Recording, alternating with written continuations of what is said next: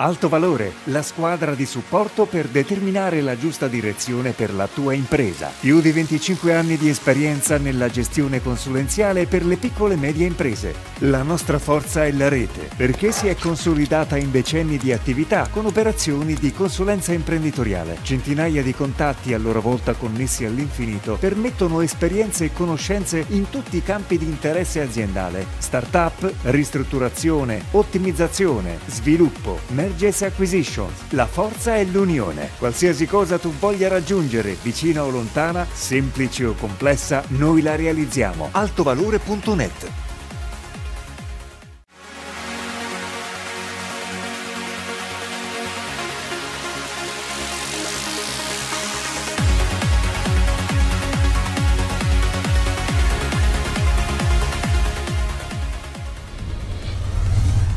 Nuova puntata di Alto Valore. Buonasera e ben ritrovati col nostro appuntamento settimanale con l'informazione finanziaria, economica e fiscale. È appena trascorso il Natale, stiamo per arrivare a Capodanno, ma noi non ci fermiamo col nostro consueto appunto, appuntamento e ringrazio in modo particolare eh, gli esperti e i tecnici che sono nostri ospiti anche in questa data particolare per la loro disponibilità nonostante il periodo festivo. Tanti gli argomenti di cui parleremo anche questa sera, parleremo di salute e di assicurazione. A tal proposito saluto subito il primo ospite, Daniele Capogrossi. Ben trovato.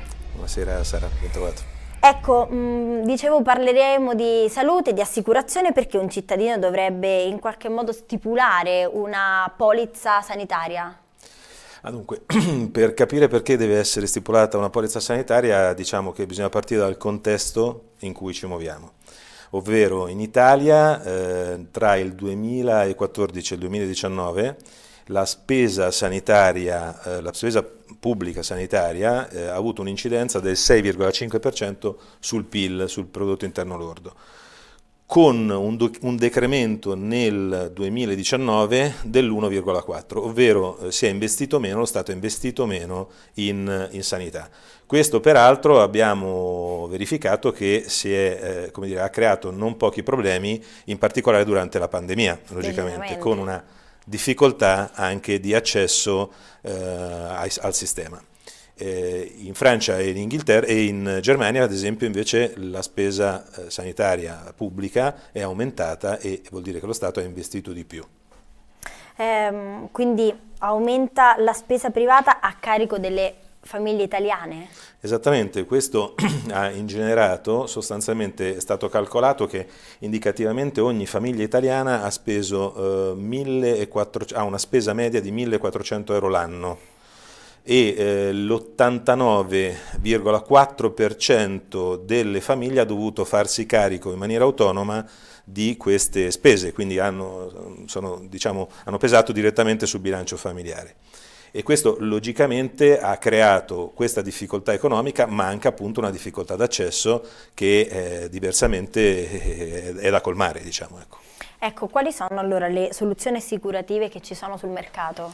Ma dunque, eh, allora, le, le, soluzioni assicurative sono varie, ogni compagnia ha la sua. Noi come Capogrossi Assicurazioni abbiamo un marchio storico che portiamo avanti dal 1968 che è il nostro partner primario che è Cattolica Assicurazioni. Quindi io posso dire che comunque diciamo che le soluzioni sono tutte abbastanza, abbastanza simili. Quella che caratterizza la nostra compagnia è una eh, proposta assicurativa che già con una spesa abbastanza raggiungibile, perché parliamo di poche centinaia di euro all'anno, quindi con 280 euro, ci garantisce già un check-up annuale, quindi parte innanzitutto dal presupposto della prevenzione. Quindi non, non è l'assicurazione che paga l'evento quando già sto male, ma intanto mi aiuta a fare prevenzione, quindi avere dei check-up che posso fare prima e in maniera autonoma senza per forza di cose o senza trovarmi ad avere dire, gli stop che purtroppo invece trovo nella, nella sanità pubblica purtroppo, per tempistiche sì. e, modalità, e modalità di accesso. Quindi questa, eh, in questa soluzione appunto abbiamo eh, il check-up, abbiamo già delle diarie da ricovero, se uno ha eh, la sfortuna di dover essere ricoverato, abbiamo il teleconsulto, un coach del benessere che aiuta dire, la, la, persona a prepararsi con una buona salute per, per andare avanti. Sì, questa è una, una delle soluzioni.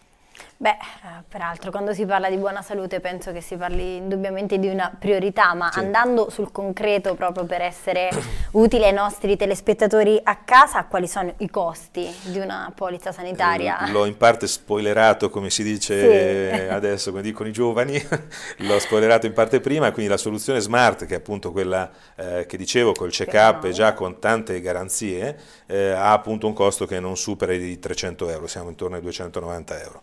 Per quello che riguarda invece una copertura anche più completa per un nucleo familiare di quattro persone dove qualsiasi cosa mi accada, quindi non solo un check-up, ma una diagnosi completa che io volessi fare a me stesso o ai miei familiari perché ho una patologia che sta eh, ipotizzando di, di, di, poter rincorrere, eccetera, in quel caso arriviamo a un costo eh, per persona che non supera i 300-350 euro, chiaramente li dipende dalla somma assicurata dipende dall'età dei, degli assicurati, certo, degli chiaro. assicurandi, diciamo, quindi de, delle persone più grandi e delle persone più piccole certo. e questo è un po' ecco, la, la, il range di spesa.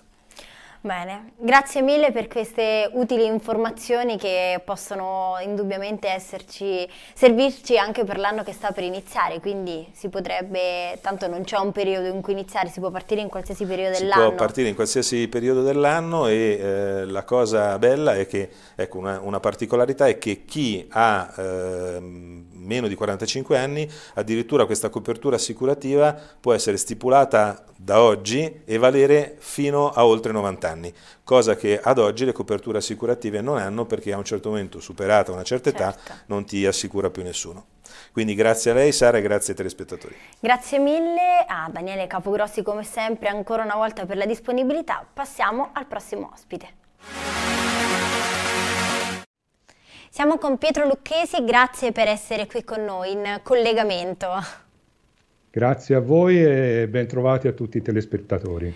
Ecco, Grazie. siamo nel pianeta, se vogliamo così definirlo, dei geometri. E quali sono le prospettive per i futuri geometri? Ma intanto il pianeta geometri poi è il pianeta dei cittadini, anche perché la nostra professione è diffusa capillarmente sul territorio, è una delle nostre caratteristiche e quindi noi forse più degli altri sappiamo interpretare o cogliere meglio quelle che sono le esigenze del territorio e le esigenze del cittadino. Abbiamo grandi sfide davanti da dover fare e le sfide riguardano eh, sia i paesi dove viviamo, le città, le regioni, la nostra nazione, ma anche a livello mondiale, quindi tutte le dobbiamo cogliere.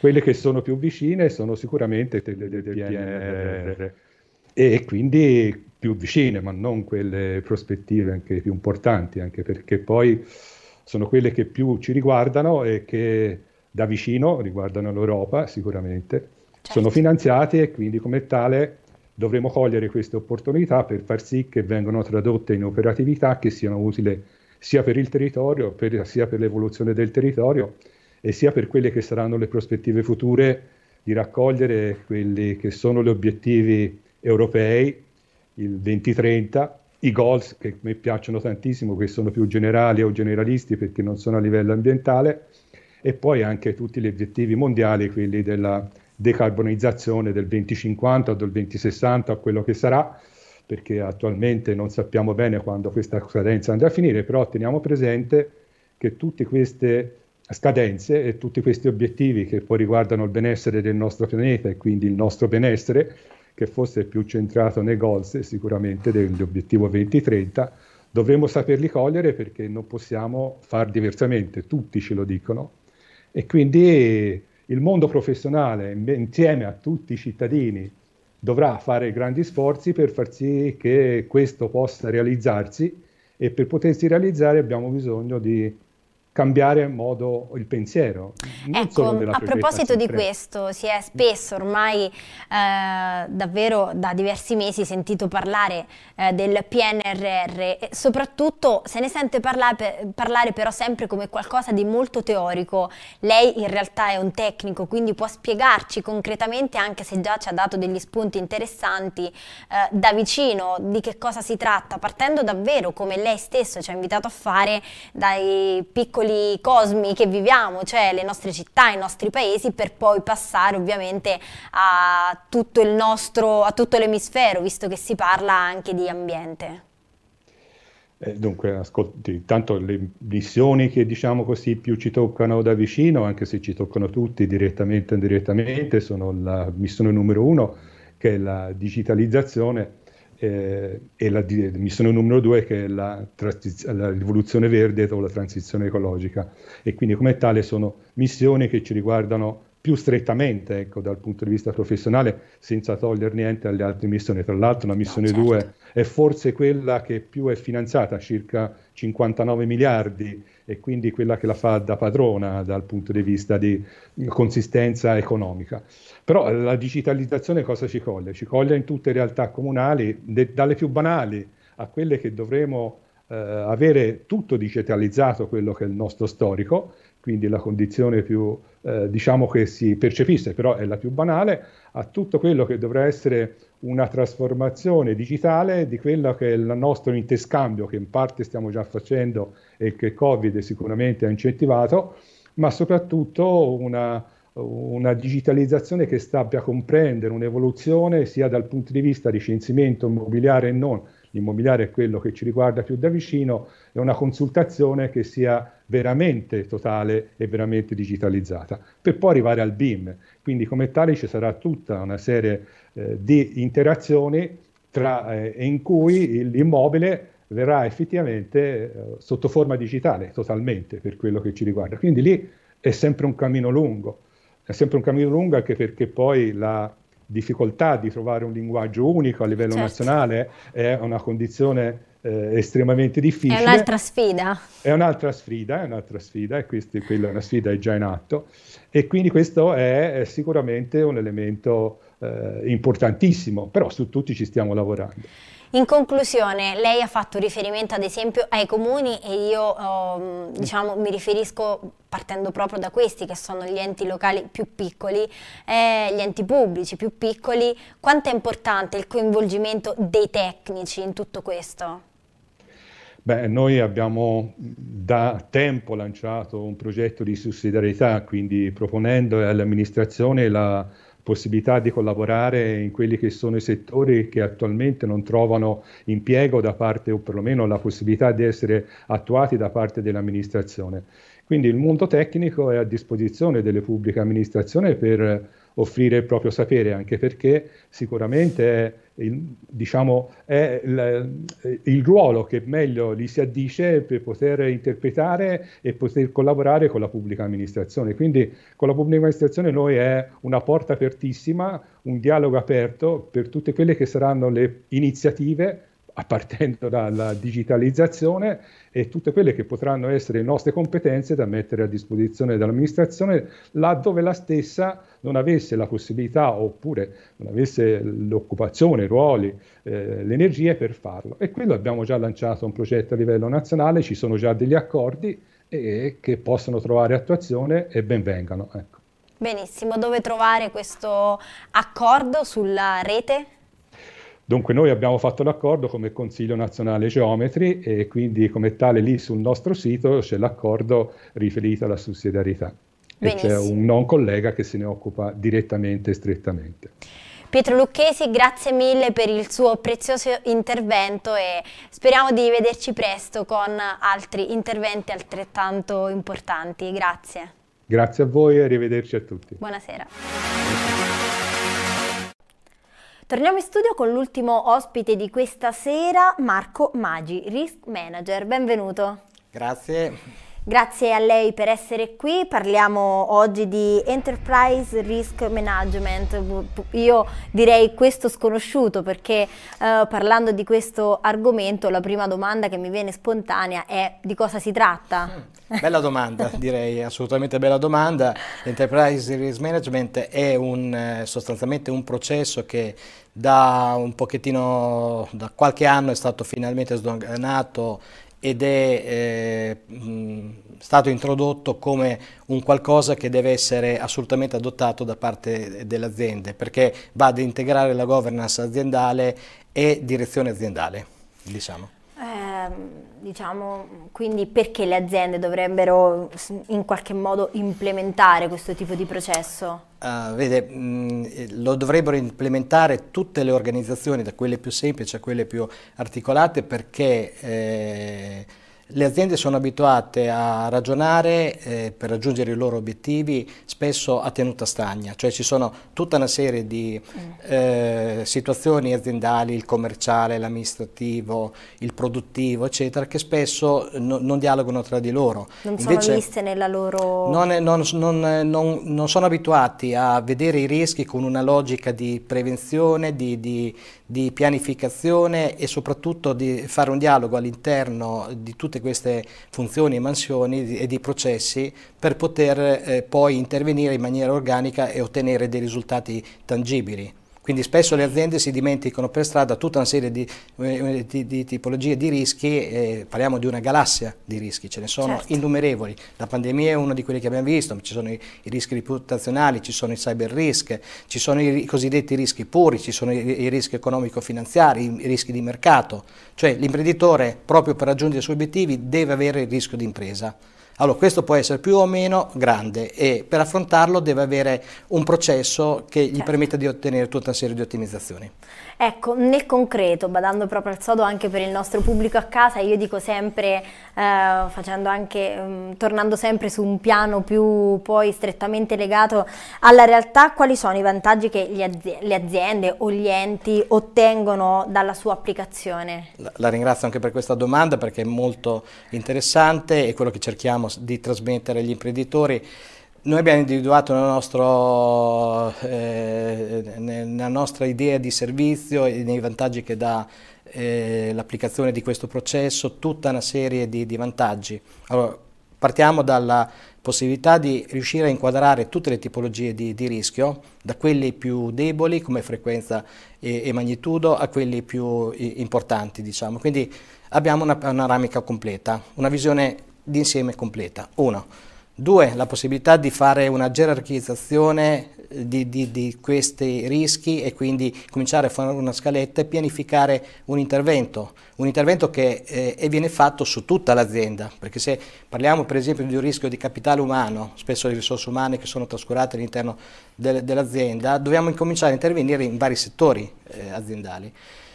Sempre Poi, per il discorso che non sono comparti stagni. Ecco. Sempre perché non sono comparti stagni, quindi eh, nel momento che io faccio leva da una parte mi corrisponde un effetto da, da un'altra dell'azienda, è, è, tutto collegato diciamo. E il successo di un'azienda oggi in un uh, sistema articolato e complesso come c'è si raggiunge avendo cura di tutto l'insieme, di tutta una serie di, di particolari, che poi non sono particolari. No, perché ho, ho, ho, parlato di risorse umane le risorse umane oggi fanno la differenza, eh, sono il vero e grandissimo capitale all'interno dell'azienda, tant'è che anche le normative adesso stanno spingendo in quel, in quel, verso lì. Quindi stiamo parlando di responsabilità sociale. Le aziende che investiranno in responsabilità sociale saranno premiate anche come rating e, e, e come riconoscimento e come accesso ai capitali, per esempio, le linee di credito. Questo avverrà, diciamo. Eh, ritornando ai vantaggi, c'è la possibilità di gerarchizzare, di avere un quadro d'insieme assolutamente eh, tarato su un, un processo che è, è, diciamo scientifico, chiamiamolo così, che prevede una logica che parte dalla conoscenza, dalla prevenzione e protezione, a quanto devo trattenermi di rischio per poter rischiare di raggiungere eh, de degli obiettivi, a quanto invece devo trasferire come rischi residuali. C'è tutta una logica che è tutta legata, diciamo, e che passa molto sulla consapevolezza di tutti questi passaggi da parte dei imprenditori. Aggiungo eh, anche che eh, questo non riguarda i vantaggi che possono avere le aziende, perché ce ne sono anche altri, ma oggi le normative obbligatorie stanno spingendo eh, tutte nel verso di fare il cosiddetto risk-based thinking, cioè pensare a una gestione dinamica e proattiva de, dei rischi. Quindi io devo comunque, nel momento che ho nella mia azienda tutta una serie di, di, di situazioni, pensarle in maniera dinamica, affrontarle per andare in miglioramento. È un sistema di qualità. E quindi diciamo che avere come sempre una visione d'insieme, quindi anche dei rischi, aiuta sicuramente, ah, assolutamente, eh, assolutamente, non solo sì. nella vita di tutti i giorni ma anche nelle aziende. Nelle aziende, ma eh, se, se, ci pensa è anche un qualcosa che dobbiamo avere anche a livello privato, mi permetto di dire. Grazie mille Marco Maggi per essere stato con noi, grazie. Grazie a voi. Questa è stata l'ultima puntata, almeno per questo anno 2021, di Alto Valore. Non ci siamo fermati neanche durante le feste, quindi con grande piacere abbiamo anche tenuto compagnia ai nostri eh, telespettatori. Il mio augurio è per eh, ovviamente eh, per il nuovo anno e ehm, rimando l'appuntamento ad Alto Valore al 12 di gennaio con altre puntate, tantissime tematiche ancora da affrontare e soprattutto il fondamentale totale supporto dei nostri ospiti in studio. Al pubblico a casa ricordo anche che questa puntata è visibile sui social e sul sito www.altovalore.net. A tutti, oltre agli auguri di un buon anno, un buon proseguimento di serata.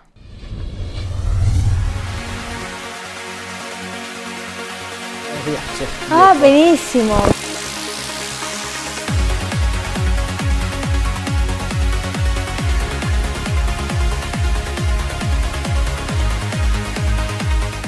Alto Valore, la squadra di supporto per determinare la giusta direzione per la tua impresa. Più di 25 anni di esperienza nella gestione consulenziale per le piccole e medie imprese. La nostra forza è la rete, perché si è consolidata in decenni di attività con operazioni di consulenza imprenditoriale. Centinaia di contatti a loro volta connessi all'infinito permettono esperienze e conoscenze in tutti i campi di interesse aziendale. Startup, ristrutturazione, ottimizzazione, sviluppo, Mergers Acquisitions. La forza è l'unione. Qualsiasi cosa tu voglia raggiungere, vicina o lontana, semplice o complessa, noi la realizziamo. Altovalore.net